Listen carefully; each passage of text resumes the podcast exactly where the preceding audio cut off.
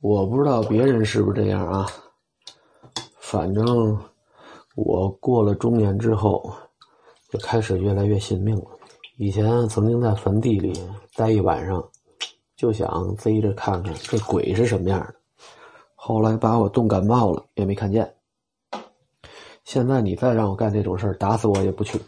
以前二十多岁的时候，那时候我在嗯华家小学值班的时候，整栋楼就我一个人，大晚上黑天没什么感觉，嗯，楼道里走来走去。现在不行，尤其经历过一些令人匪夷所思的事儿之后，就更加的。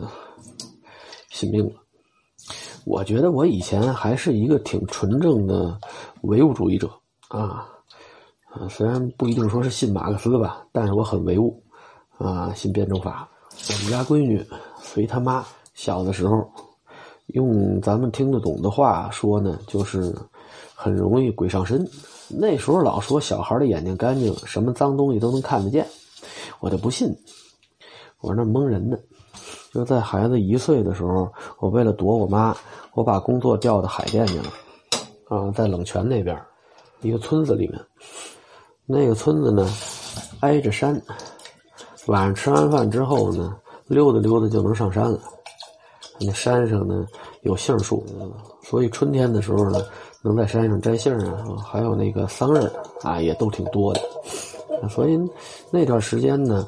也有不少挺欢乐的时光，但是呢，这种欢乐时光总是伴随着一些不和谐的因素。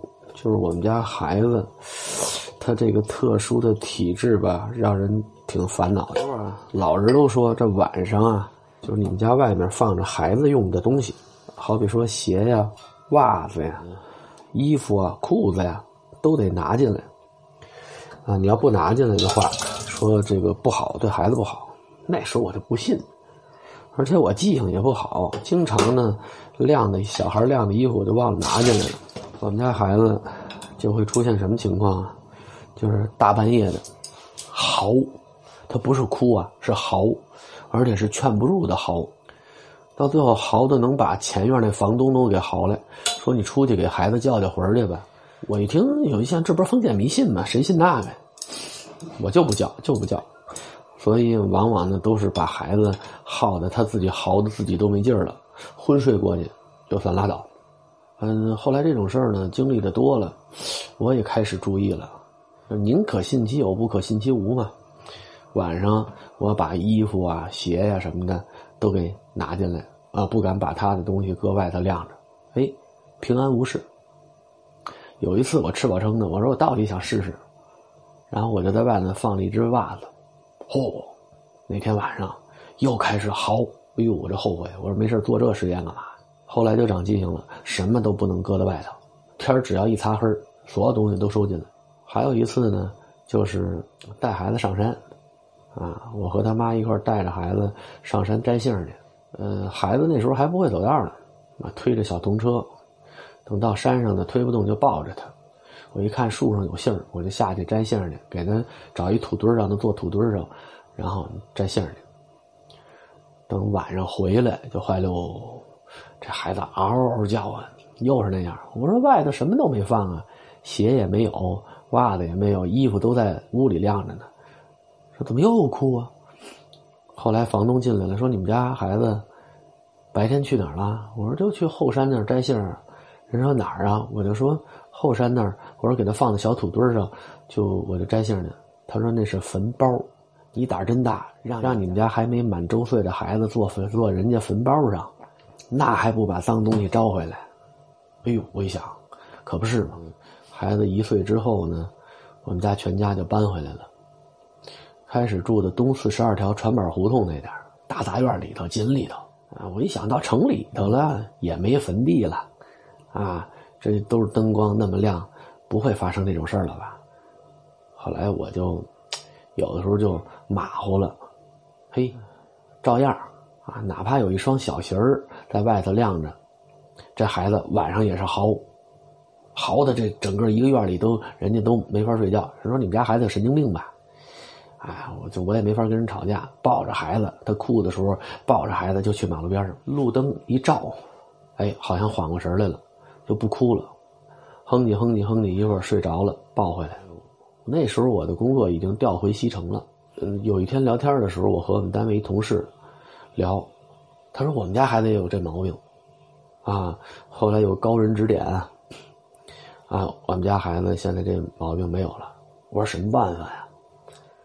他说你就拿呀剪子上系一个红绳，放在枕头底下，哎就行。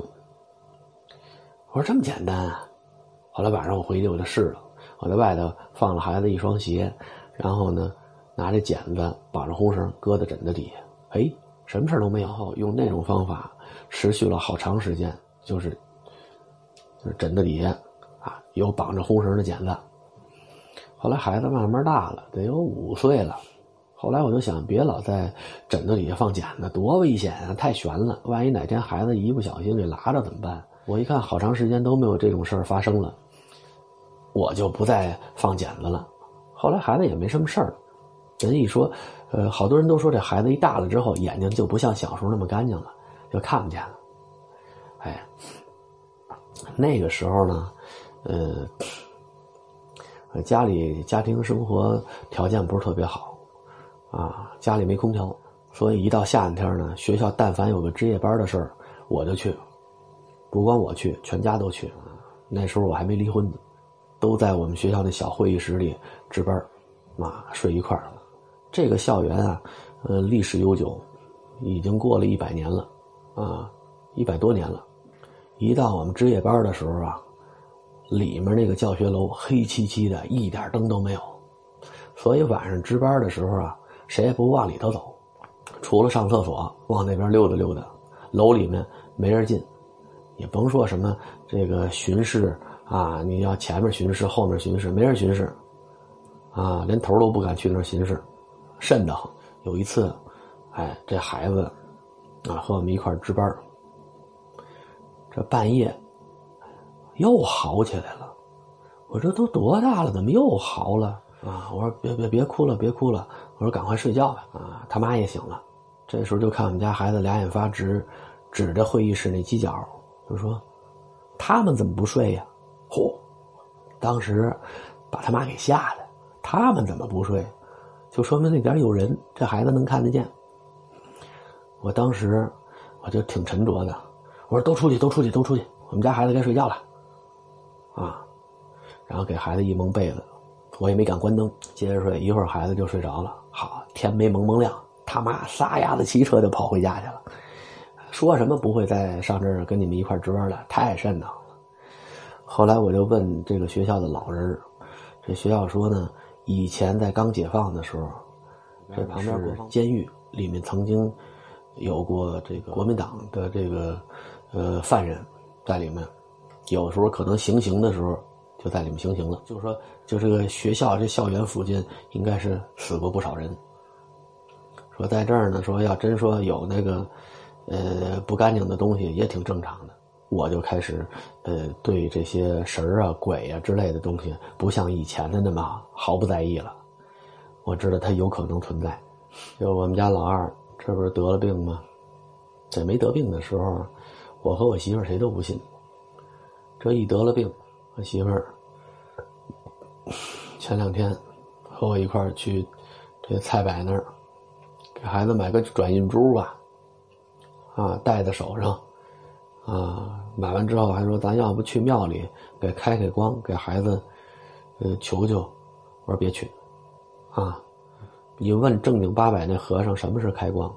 那开光可不是和尚用来呃创收的这么一个一个行为，啊，不是说摆个东西念念经，然后这玩意儿就具有神力法力了，不是那么回事啊，没必要专门去庙里，让谁骗不是骗。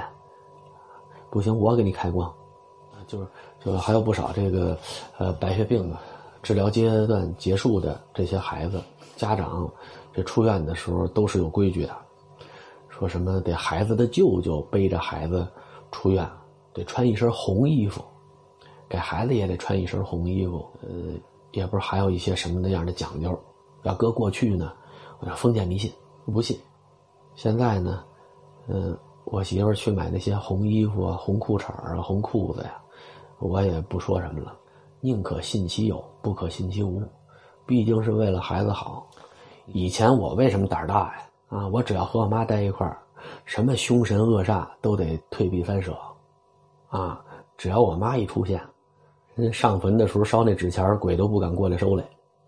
啊，我说有我妈守着，这什么妖魔邪祟，跟跟离我近了啊。现在独立出来了，这老太太，这个这个法力，嗯，达不到我这儿了。或许这也就是我们家为什么这段时间走背字的原因吧。